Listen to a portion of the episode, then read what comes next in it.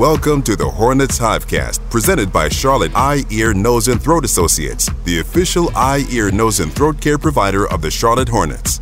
Here's your host, Sam Farber. Welcome to another edition of the Hornets Hivecast, your Hornets podcast with all the notes, quotes, and daily buzz around your favorite NBA team. I'm Sam Farber, and it is a pleasure and a privilege to have you with us here once again on the Hornets Hivecast, brought to you by Senta, Charlotte Eye, Ear, Nose, and Throat Associates, the official eye, ear, nose, and throat care provider of the Charlotte Hornets. It's another game day edition of the HHC. Hornets are on the road still visiting the Miami Heat. Actually, the final meeting of the campaign between these two division rivals. Hornets have dropped the first three, hoping to avoid getting swept in South Beach tonight. We'll have our game preview, talk about the return of LaMelo Ball. He almost made some Hornets franchise history, did make quite a bit of personal history in that return to play in San Antonio. We'll give you the details on it. And a segment somewhat inspired by a recent development in the NFL. C.J. Stroud of the Houston Texans, taking them from kind of worst or worst-ish to not first, but to playoff success. Why doesn't that happen more often in the NBA? Or does it? We'll talk about all of these topics with our special guest today. He's the senior writer for Hornets.com and part of every Two Sam's edition of the HHC, the great Sam Perley, here with us once again. Sam, thanks so much for joining us. Of course. Thank you for having me, as always. Always thrilled to have you. Let's start off with some good news for the Hornets, and that is the return of LaMelo Ball. This has clearly been a long time coming. He missed 20 games with the ankle sprain, a very, very long layoff that certainly hurt the Hornets quite a bit. If you look over the expansive now stretch of games where the Hornets have lost 19 out of 22. 20 of those came without LaMelo Ball, so clearly his absence had a significant impact on the team, but almost immediately he hits the ground running and is able to put up a, for him, special night. I guess for normal, well, maybe for him it's not that special. 28 points, kind of slightly above average overall, but the way he got there certainly was special. A career-high 15 made free throws in this one. Finally started getting some calls. I think, you know, the inexperience of some guys on San Antonio having to handle a player of his physical abilities and his ability to change speed obviously was difficult for the Spurs. And even though collectively the Hornets did not perform well, LaMelo Ball had a lot of positives, particularly his ability to get to the line. And you, being the curator of all things Hornets history, found a stat that he almost set a franchise record with. Absolutely. And just to touch kind of quickly on the game and then getting into the historical context portion of it, really encouraging. I thought, you know, sometimes when guys come back from such a long layoff and, you know, he basically missed what would be a quarter of the season when it's all said and done. And, you know, I mentioned on yesterday's podcast that, you know, maybe this is something that, you know, unfortunately he kind of knows how to get back into that rhythm. He's missed a handful of big stretches in the last year and a half or so. So really good to see him be aggressive, and that's what you want to see. A guy coming off a long layoff like that, you don't want to see any sort of tentativeness or unwillingness to shoot or make plays and to be thinking about the injury. And it didn't even look like he was thinking about the injury at all. So something that we've kind of focused on the last year and a half since he's made the all-star team is, you know, when is LaMelo going to start getting some of these all-star calls? You know, he felt like he's really made it part of his game to be aggressive, to get downhill, to draw contact, to get fouls. And there was a lot of games earlier this year where it felt like he should be going to the line 8, 9, 10 times a game. So last night was kind of out of nowhere. He, you know, set career highs for 15 made free throws and 16 attempts. I think if the game hadn't been so out of hand when he was pulled there in the start of the fourth quarter, around about 9:30 to go or so, he could have, again, very much a silver lining, I will preface that, but franchise record, 18 made free throws, co-held by Larry Johnson and Johnny Newman. Both did it in the 91-92 range, two different seasons back-to-back. So definitely something that maybe you can keep an eye out for. I know 15, 16 free throw attempts in a game is a big number, but it was really good to see what he was doing in order to get to that number, being aggressive, getting some calls that I think he deserved and showing no sort of hesitancy or tentativeness given how much time he's had off. Yeah, he definitely went straight into attack mode and definitely individually had a strong offensive performance, even though collectively things did not go well for Charlotte in that loss to San Antonio, 135-99, the final score. LaMelo did make a little bit of team history. He climbed not one but two rungs on the franchise's all-time leaderboard for career-made threes, passing his teammate PJ Washington as well as former Hornet Glenn Rice. He's now in the top five once again in that category, and he'll begin his pursuit of some of the leading three-point shooters in franchise history once more. You mentioned already the individual accolade that he almost approached there of free throws made in a single game, and I think when it comes to LaMelo, I think the records are almost unlimited that he can attack, but the one that comes most easily to mind for something that probably would end up being in his wheelhouse for a single game accomplishment would have to be on the assist side, perhaps on the three side. Both of those, I think, are things that he could accomplish at some point. The three-point record is 10. It's been done by four different Hornets or Bobcats in franchise history. For assists, it's 20 in a game. That was done by Brevin Knight at Cleveland back in the 2005 season. So both of these, I think, are within range. He's had a career best of 8 made threes in the contest. He's had a career best of 15 assists in a contest. Do you think either of those are maybe is one more likely than the other to go down this season? If I had to pick one, I would say the threes. Just because 20 assists, I mean, that's a big number. You see guys in the NBA that can get to 10 or 11 threes. They just have a crazy hot scoring night or shooting night. And we've seen 10. I'm looking at the record book right now. It doesn't have the names, but off the top of my head, I want to say it's Kemba, Terry, maybe Kelly Oubre, and like Devontae Graham all hit 10 in a game. It just says four times in the media guide, but I think it's some combination of those guys, or maybe I'm missing somebody. But the assist is tricky because you know, you have to, with how good LaMelo is scoring, he's obviously going to take a lot of shots. And it's Brevin Knight, going back, was not necessarily the kind of guy that was going to score 25 or 30 points a game. You know, he was a guy that was going to set up, you know, teammates and stuff like that, kind of like Rajon Rondo when he had all those high assist totals. So I would say the three-pointers, just because the 20 assists is a tough one, just because you've got to sort of rein back the scoring a little bit and also get a lot of made shots from your teammates. And not necessarily the Hornets can't do that, but it's just something that it's another factor in the equation. So I will say if I had to take one, I would say he could break the single game three-point record before the assist record. Well, we'll see. Maybe one of those ends up falling tonight. Hornets continue their road trip. They'll visit the Miami Heat. We'll have it covered for you, of course, on the Hornets radio network and our flagship station, 92.7 Sports Radio WFNZ. The game will be televised on Bally Sports Southeast with the great Eric Collins, Del Curry, and Ashley Shamity on the call. And the following day, we'll have another edition of the Hornets Hivecast to break it down. But before we get to our game preview here on this edition of the HHC, I want to talk about a recent phenomenon that we've seen on the NFL side of things. C.J. Stroud, number 2 overall pick of the Houston Texans, taking them from almost worse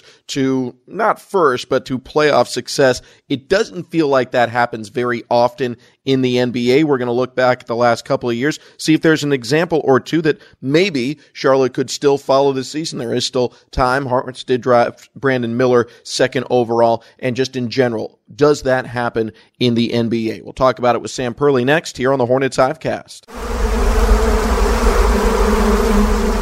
Sam Farber, Sam Perley here with you on the HHC, the Hornets Hivecast, brought to you by Senta. We're all huge sports fans here on the Hornets Hivecast, basketball first and foremost, but we're certainly aware of what's going on in the NFL, which prompted this topic here today. Yesterday, Sam Perley, we took in a lot of the wild card action in the NFL, and one player who really blew up was C.J. Stroud in an incredible performance for the Houston Texans. They did have home field advantage against the Browns, but man, did he light up the scoreboard. And it got me thinking, he's a number 2 overall pick. Clearly, the impact of quarterback seems to be greater than on any other position in any other sport. But even with that being said, it seems like it happens more often in football for a team to go from top 2, 3, 5 pick in the NFL draft to not just making the playoffs, but winning. In the NBA, it doesn't feel like it happens very often. Did crunch the numbers on the last couple of seasons, but first want to get your thoughts on that phenomenon. C.J. Stroud or not, do you feel like in other sports, particularly the NFL compared to the NBA, it is easier to not just make the playoffs, but find success there in a quick turnaround type of fashion? Yeah, it's a really interesting question. It got me thinking when you sent it over right before we started recording. And I think you make a good point that the quarterback is such a centric position more so. I mean, he's always going to be on the field for the offense. Whereas, a younger or an NBA player is going to go to the bench at times. You also have to factor in that usually when these quarterbacks are coming in or any high-level player or something like that, they're going to be 21, 22, 23 years old. They've been developed. They've had a lot of reps in college. Most of them are coming from pro-style systems, whereas NBA players are generally coming in a little bit younger. They're 18, 19. They're not nearly as physically developed. There's a whole bunch of different systems, whether it's college, whether it's G-League Unite, whether it's Overtime Elite, or they're coming from international programs, overseas, leagues like that.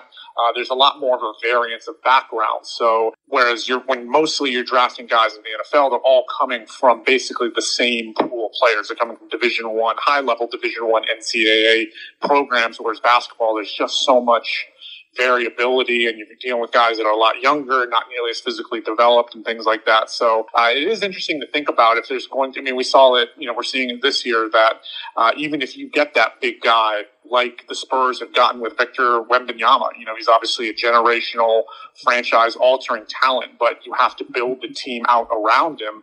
Whereas in the NFL, you can get the quarterback in there, and if you've got a great line and you've got great running back and receivers that can kind of elevate him and kind of work collectively. And you've got a great defense that can keep the other team scoreless. And, it's different because you got specialized players in the NFL. You've got guys that only play offense, only play defense, whereas in the NBA, everybody plays the same thing. So I think there's just a lot more variability and a lot more ways things can go awry in the NBA, whereas the NFL, it's built to parity. There's a little bit more parity. In the NFL, the injury rate is obviously tremendously higher, and you can see a lot more leveling out than you can see in the NBA. I think that's true, and even though quarterback in the NFL seems to be, it really is the most important position of any sport, that person's impact compared to, say, a star on an NBA team, they're somewhat equitable. I mean, an NBA star is going to take the lion's share of the shots, going to be on the floor both ways, can impact offense and defense. I think there's certainly an argument to be made that the superstar for any NBA team is as valuable and as impactful and as important, if not more so, than the quarterback in the NFL, if for no other reason than they're playing on both sides of the ball. Did look it up last couple of seasons. There have been 3 examples of teams that were not in the postseason, so they were picking in the lottery, or at least were supposed to, and then the following year not just made the playoffs, but won there. And one interesting wrinkle here, 2 of them are teams led by Hall of Famers. One was the Golden State Warriors in 2022. Obviously, things bottomed out with injuries for that roster. When they got healthy, they started making runs again. So Steph Curry and the Splash Brothers leading Golden State in 2022, even though they had missed the postseason the previous year. They were the only team that, of the 8 that advanced in the playoffs, who was not in the postseason the prior season. 2023, somewhat similar. 2 of the 8 teams that advanced were new. One was the New York Knicks, who came together with a different kind of core last year. Certainly the addition of Brunson made a big impact on that team and overall health. But the other one was the LA Lakers with LeBron James and Anthony Davis, who not too far in the rearview mirror had won a championship. So it is very difficult in the NBA to make that kind of jump. One last thought on this. There were 3 big-time prospects, or so we were told, going into the last NBA draft, Victor Wembanyama, Scoot Henderson, and of course Brandon Miller. It is interesting to note that all 3 of those teams have 10 or fewer wins at this stage of the game. With San Antonio, I think that's a little bit because even though they've drafted in the lottery the last couple of years, they really haven't identified that core to surround Victor, and based off your earlier statement, Sam, I think you might agree. Portland has had some guys who have had a lot of NBA time and have had some success success on that team, but for whatever reason, it's not working just yet, regardless of what role Scoot Henderson plays over there. For the Hornets, we continue to ring that bell. The injuries are the main issue, and even with getting LaMelo back, Charlotte has still been down 2 to 3 starters, at minimum 4 rotation players. It has been very difficult to get this team on the floor to really figure out how good they actually are. Yeah, totally agree. And I think it kind of circles back to the point where, you know, especially if you look at the NFL, you're going to have 11 players on the field at one time, whereas the NBA, you only have 5. You take out one of those guys, or in the Hornets case or some of these other teams' case, if you take out one of those guys and you shifts the entire operation with the ball dominant, you've got this guy doing this thing, and everyone's roles kind of fluctuate just a little bit. Whereas I think more, and I could be way off base on this because I don't work in the NFL, don't follow. I mean, I follow the NFL, but you know, don't know as intricately as maybe the NBA. But you know, you lose a guy, and it's there's more of a kind of next man up kind of thing. I'm just, you know, you lose a receiver, okay, the next receiver on the depth chart, he's going to go up. I could be way off base on this, but it feels a lot more so in the NBA is if you lose a guy, okay, now we've got to slide this guy over to play point guard. We've got to slide this guy over. Now we're going to be too small. Now we've got to play this guy at center. And there's a lot more kind of like maneuvering around when you lose guys because of injuries, whereas it feels like in the NFL when you have 11 guys on the field and you lose one and you keep your other 10, even though again I know the injury rate is much higher in the NFL, that you can kind of work through it a little bit more, or you can do things like that. I mean, the Texans, C.J. Stroud even missed 3 games this year. I mean, that's with a concussion, I think, and if you look at it on NBA scale, that's what is that, 5th of the season? I mean, that's a pretty significant amount. It's like missing 15, 20 games in the NBA. And the other thing, too, that I think helps in the NFL is you also have division winners. So you can make the playoffs you have to be better than the other 3 teams, whereas the NBA, you've got to be, guaranteed top 6 in the conference or win one of the play-in games. And I think it was this year, I'm not looking at the NFL standings right now, but I think it was the Rams might have won the NFC West at 9-7, and the team that finished last in the AFC North, the Bengals, was also 9-7. So if you find the right year, the Texans had an opportunity. They won their division. They were 9-7. C.J. Stroud did a great job his rookie year, and they were able to, take advantage. But that's something I think helps too is having the division winners. You just get in. You can go win one game. If they were in a situation where the Texans are playing the Browns or somebody, or the Ravens for a span of 4 games, or you have to win 4 out of 7, it might be a little bit different. So that's kind of overall how I'm seeing that a little bit. I know it could be way off base with some of the NFL stuff, but real quick it was the Bengals were 9-8, finished last in the AFC North. The Seahawks were 9-8 and missed the playoffs in the NFC West, and they finished 3rd. So yeah, it's interesting, definitely for sure. Saints too, 9-8, finished tied for first in the NFC South and lost the tiebreaker. So it matters what division you're in. It does indeed. Hopefully by the end of this season, we'll get a healthy run for the Hornets and see them having their own C.J. Stroud-like story. Brandon Miller being at the heart of a hopeful turnaround here for Charlotte. Could start tonight. Hornets are visiting the Miami Heat. We'll have a game preview for you next here on the Hornets Hivecast.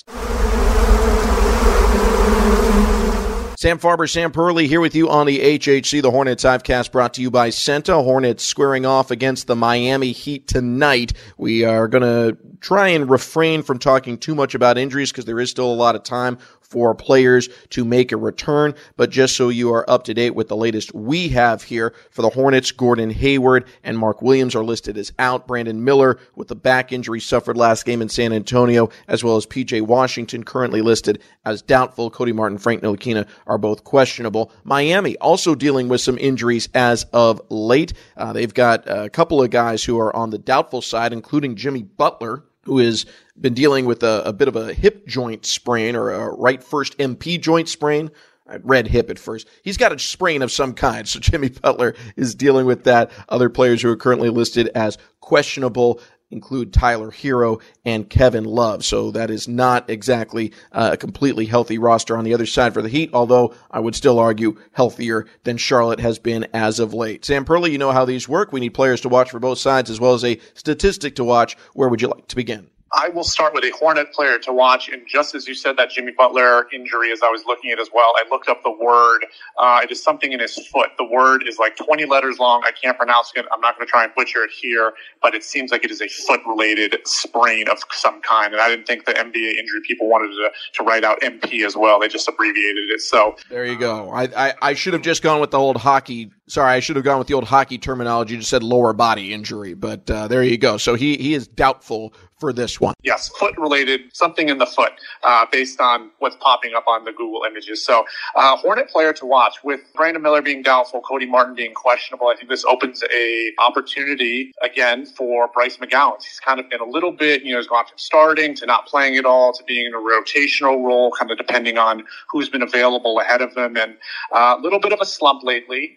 I think from the back four games of the road trip, or I guess all the Kings and Bulls games, those four games back to back, didn't play super well, only had totaled 11 points, wasn't shooting real great, got into the San Antonio game the other night when Brandon went down, took advantage of his minutes, had 12 points, shot 5 of 7, hit one of his 2 3-pointers, hit a free throw, and had a steal. So it was good to see Bryce kind of take advantage of those wing minutes opening a little bit. It's, again, kind of been fluctuating all over the place, been in and out of the starting lineup, things of that nature. So I'm going to go with Bryce McGowan. Hopefully Friday night was an opportunity to kind of get a good performance under him. He had 12 points against the Heat back in November. So maybe there's something there, but it'd be good to see Bryce kind of get on track tonight, especially with the Hornets kind of needing some wing depth. I'm going to go with the point guard, LaMelo Ball. I think this one is tailor-made for him, even though he looked to be operating better than most players do for their first game back. I think he would be the first to say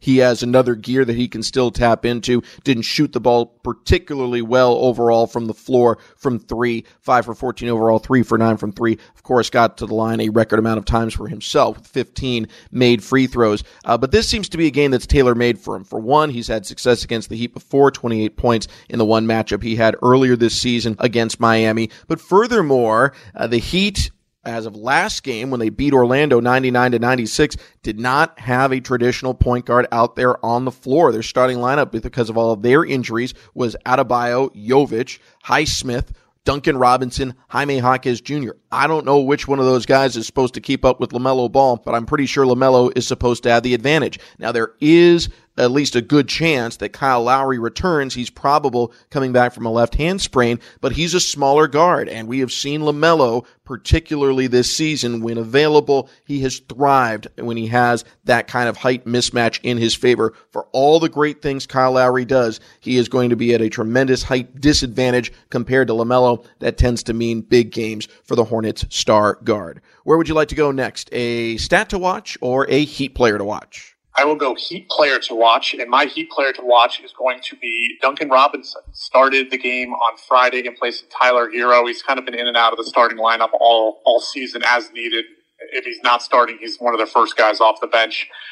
He is averaging 21.7 points on 55% shooting and 53% from three-point range in 3 games against the Hornets this season. They've had their hands full with him. He's been really, really good this year.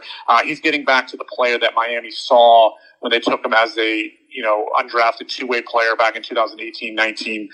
He was really good from that 19-20-21 range. And the past 2 years have been kind of a struggle for him. He's been hurt. He's been out of the rotation completely. And credit to him, he's kind of gotten his career and his game back on track. He's still quite young. It wasn't like he was on his way out of the league, but has been really, really good this year. I think he's shooting close to 40% again from 3.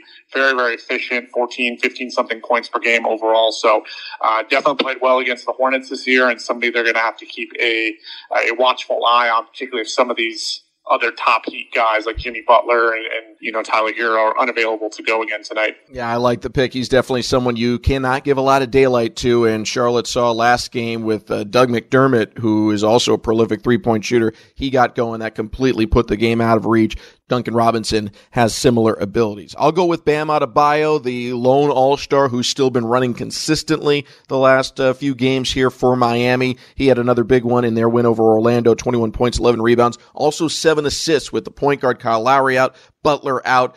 Hero out, all these guys out recently. They're playing more and more through Bam Adebayo. I'm not saying he is necessarily a Nikola Jokic, but he does have a lot of all-around game, and they seem to be playing more through him. And quite frankly, it's still working. They beat a very good Orlando team in their most recent run. So Bam Adebayo, what he brings offensively, defensively, definitely a focal point for this team. And stars win games. As of now, he's probably the biggest star on the floor. LaMelo can have something to say about that, but with what Bam Adebayo has accomplished, I think that's more than fair to put him in that category. He's definitely going to be my player to watch here for the Heat. Last but not least, we need a stat to watch. Yeah, my stat to watch is going to be turnovers. Hornets really struggled in this area with a lot of the disorganization, some of the messiness, rotations. I think we're a little bit off on Friday night in San Antonio. They had 19 turnovers and only 22 assists. Anytime those numbers are that close, usually not a very good thing. So they need to keep the turnovers down tonight, and it's not going to be easy against the Miami team that is forcing the 11th most opposing turnovers in the NBA right now. First three games this season for the Hornets against the Heat, they have totaled, I think it's 49 turnovers in three games. And I think their season high, they had a 21 turnover game in one of them, which is a season high, and another one with 18. So they have to keep the turnovers down. Heat are very, very physical. They're very good with their hands. They get into passing lanes. They're very disruptive, and they get into it. You got to respond to it, and just kind of where the Hornets are at with the depth stuff, and the offense has kind of been a little spotty. They can't be afforded giving possessions away. So this is one they really, really got to bunker down. They cannot be as haphazard with the ball as they were against the Spurs the other night. One thing that's interesting about turnovers, sometimes we get sucked in by looking at where the teams rank in the NBA and don't pay enough attention to some of the details on it. And one thing I think is interesting about turnovers, Miami's a top 10 team in terms of reducing turnovers, only 13.2 per game. That's 10th best in the NBA. Charlotte is just on the edge of being a bottom 10 team, but they average 13.9. So it's very, very minute. The difference between being a top 10 team and being a bottom 10 team is one extra turnover per game. It makes all the difference. But I am going to piggyback on your stat, and I'm going to look at fast break points for this one. Despite the fact that Miami is a pretty darn good team about turning you over, they are a very bad team about fast break points. On the Hornets side, they also haven't been very good about fast break points, but they've also played without LaMelo Ball for 20 of the last 21 games, beg your pardon. So I think LaMelo in that particular category can have a huge impact, and because it is such a deficient thing for Miami, particularly with all of these injuries, this is an area where he can really put his imprint on the game and hopefully guide the Hornets to a win. Either way, we'll have it covered for you tomorrow on the HHC. Rob Longo back in the anchor chair for that one. Sam Perley, always great to talk to you here on the Hornets Hivecast. Of course. Thank you for having me. Thanks to Sam. Thanks to Rob Longo, our producer, for putting this podcast together. Most of all, thanks to all of you for tuning in. For everybody here, I'm Sam Farber saying it's been a pleasure and a privilege having you along. We'll talk to you next time right here on the Hornets Hivecast. Thank you for listening to the Hornets Hivecast, brought to you by Senta, the official eye, ear, nose, and throat care provider of the Charlotte Hornets. For more coverage, visit hornets.com.